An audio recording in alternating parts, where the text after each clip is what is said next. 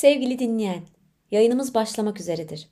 Lütfen zihnini susuş moduna almayı unutma. Kalbinin yerinde olduğundan ve herhangi bir acil durumda sevgiyi önce kendine verebileceğinden emin ol. Kendini sıkı tutun, alıcılarını ilham verici hikayeler için aç. Ayrı dünyaların aynı insanları şimdi başlıyor. Bir çatlağın anatomisi ya da her ayrılık bir parça çatlaktır. Masamda oturmuş camdan dışarı bakıyorum. Balkon kapısındaki camın denize bir taş atılmış da yuvarlak harelerle giderek büyümüş gibi kırılmış olan yerinden. Haritalar oluşturarak çizgi çizgi çatlamış. Her biri bir yol, bir sınır gibi ve benim gözüm sadece orada rahat edermiş gibi camın o boş olan çemberine odaklanmış. Kırık yeri görüyor ama odağı tam ortasından geçerek bizim balkonun köşe sınırlarıyla karşı sitenin çimleri arasında bir yere bakıyor. Çimler eski günleri hatırlatan tatlı bir rüzgarla titriyor. Sanki romantik bir şeyler başlayacakmış gibi ama değil. Yağmur yavaş ve ince başlıyor. Ardından hızlanıyor. Yağmur kara dönüyor. Benim aklımdaysa seninle benim döndüğümüz hal var. Sıcak buza döner mi? Dönüyor. Sıcak neme, nem buza. Sense buna döndün. Önümde bir kırık harita gibi. Gitmem gereken yeri işaret eden kırık cama bakıyorum. Bu senin döndüğün hal. İkimizin. Kalbimi ellerimin arasına alıyorum. Birden uçuyor.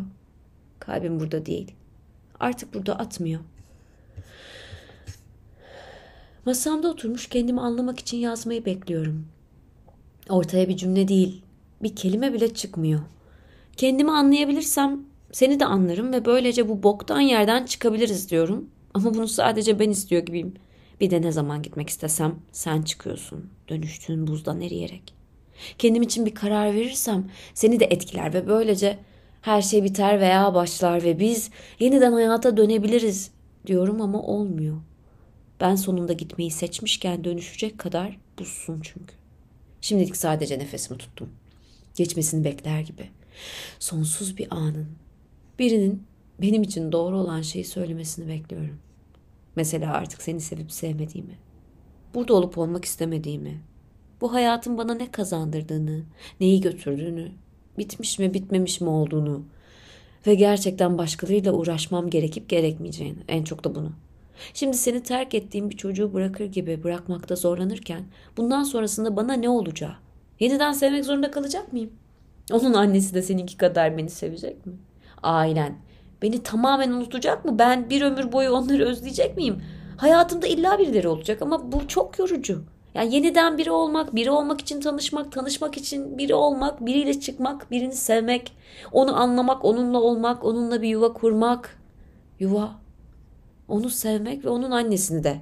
Dahası annesinin seni sevmesi. Geçen süre ve bütün mücadelelerime bakıyorum. Annenin beni anlamadığı günlere şimdi anlıyor. Hem de tam şimdi.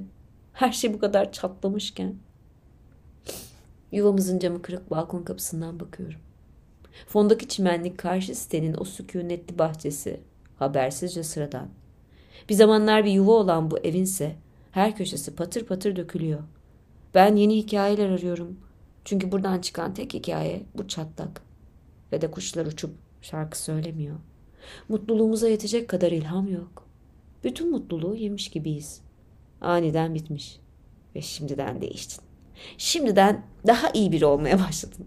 Eski günlerdeki gibi duygulu. Örümcek ağları ve güveler görüyorum evin her yerinde. Yatak odamızda çıkmayan bir eski kokusu var. Salon kirlenmiş ve temizlenemiyor gibi. Koltuğumuz da öyle. Camlar uzun zamandır dokunulmamış ve çiçekler bakımsız. Ölüyorlar. Bir tek bu masa benimle senin arasında bir şeyler hatırlatıyor. Onu da yanımda götürmeme izin vermiyorsun. Bu evden alınacak her şey için izin istemek zorunda kalmak canımı yakıyor. Sanki hiç olmamışım gibi. Hiç hatırım olmamış. Hala eskimemiş, kirlenmemiş, sıkıcılaşmayan bir tek bu masa var. Artık çok uzaklarda görünse de burada saklanmış, canlı ve şimdiye getiren bir şeyler. Sıradan bir sabah, pazar kahvaltısının neşesi. Özlenilmiş bir akşam yemeğinin heyecanı. Seninle içilmiş bir kadeh rakının çıkmayan hatırası. Uçuşan sevinçler, kaybedilince tadının değeri bilinen şarkılar, bir daha hiç çalınmamacasına unutulmuş. Bunu kendime neden yapıyorum? Sanki hepsi koca bir şaka ve ben uydurmuşum. Bir an için buna inanabilirdim. Ama Camdaki boşluk. Bir harita gibi. Gözümün önünde duruyor. Hayır. Kendimi acıtmak, evliliğimizi içsel bir mutsuzluğa kurban etmek değil benim yaptığım. Çoktan gidilmesi gereken bir yolun apaçık haritasına bakmak. Şimdilerde kaybettiğimiz her şey bu haritada görünüyor. Neden masa istiyorsun diyorsun bana. Televizyon veya buzdolabı dururken neden masayı istediğimi anlayamıyorsun. Birbirimize baktığımız tek yerde demek istiyorum. Yüzüme biraz anlamlı baktığın. Baş başa durduğumuz tek yer.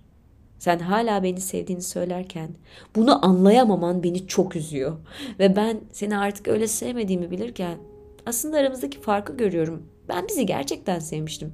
Benim ben olduğum zamanları, senin sen olduğun tüm anları. Artık ikimiz de kendimizin birer kötü kopyasıyız. Bunu bilebiliyorum. Çünkü ben bizi gerçekten sevmiştim ve bir zamanlar ikimizin arasında iyi bir şeyler olurken bunun neye benzediğini çok iyi hatırlıyorum. Geçmişte kalmış sevginin kalıntılarına yaslanan birer kötü taklit.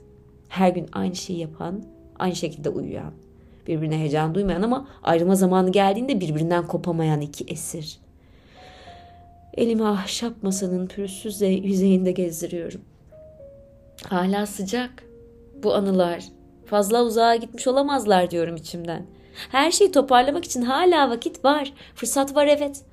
Sonra balkonun kırık camlı kapısına gidiyor tekrar gözlerim. Açık bir yara gibi duran, geç kalınmış haritaya. Beni anlayan tek yer orasıymış gibi tekrar bakıyorum. Dalıyorum rahatlayarak ya da rahatlamış gibi kanarak içimdeki suskunluğa. Bu iş çoktan bitti. Biliyorum.